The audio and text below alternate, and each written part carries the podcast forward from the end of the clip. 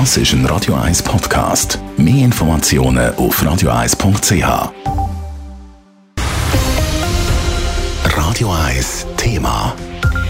Die Lauberhornrennen zu Wengen haben das Wochenende schon im Vorfeld einen Haufen Geschichten gehabt. Zuerst das Wetter, dann ist es der letzte Auftritt von Beat Feutz und dann ist es jetzt auch noch erfolgreich losgegangen.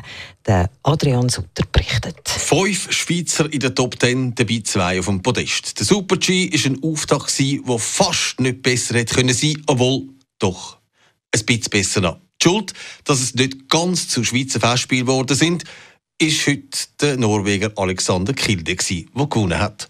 Er hat am Start gewusst, dass alle Schweizer vorne sind. Da hat er halt Gas gegeben. Aber... Ich liebe die schweizerischen Fans. Äh, ist einer von den besten. Und äh, ich weiß, dass man als Doppel, Doppelschweizer ist, wäre ein cooler Tag. So, ein bisschen äh, mit Heiz muss man aufhalten. Er hat sich dann im Ziel fast ein bisschen entschuldigt. Hätte er aber nicht müssen, der sympathische Norweger. Hinter ihm, und auch das ist eine Geschichte, der Stefan Rogentin. Zum allerersten Mal auf dem Podest ein ganz grosser Tag.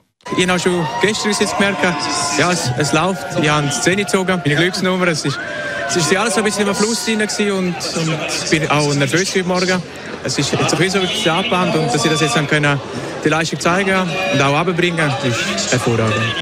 Und das mit dieser Startnummer 10 ist offenbar ein bisschen Aberglauben, der aber offensichtlich drin ist. Es sind immer so die Nummern 3, 4 und 10, sind so an der Fischrennen die Nummern, die immer gute Resultate gemacht haben. Dann wird man ein bisschen abergläubisch und dann, ja, hätte einfach so sein der Bündner von der Lenzerheide ist mit 28 zum ersten Mal auf einem Weltcup-Podest. Das ist schon ein bisschen lang gegangen, aber das ist bei ihm nicht nur beim Skifahren so. Ich bin vielleicht ein bisschen einer, der ein bisschen länger braucht. Ich habe schon immer ein bisschen länger gebraucht für alles. Ich habe schon im Europacup länger gebraucht, wo andere, die schon Europacup-Podest im gleichen Alter bin ich noch nie gewesen. Ich habe ein bisschen meine Zeit gebraucht, auch, auch um das Ganze zu verarbeiten können, um mir das selber zuzutrauen.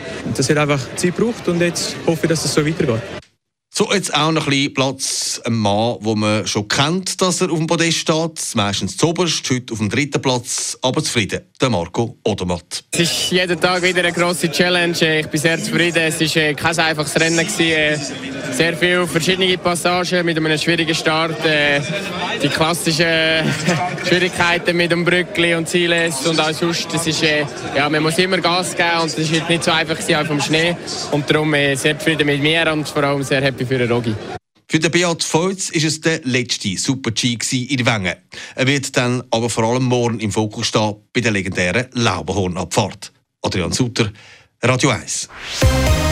Radio 1 Thema. Jederzeit zum Nachlesen als Podcast auf Radio 1 ist Ihre Newsender. Wenn Sie wichtige Informationen oder Hinweise haben, rufen Sie uns an auf 044 208 1111 oder schreiben Sie uns auf redaktion.radio1.ch.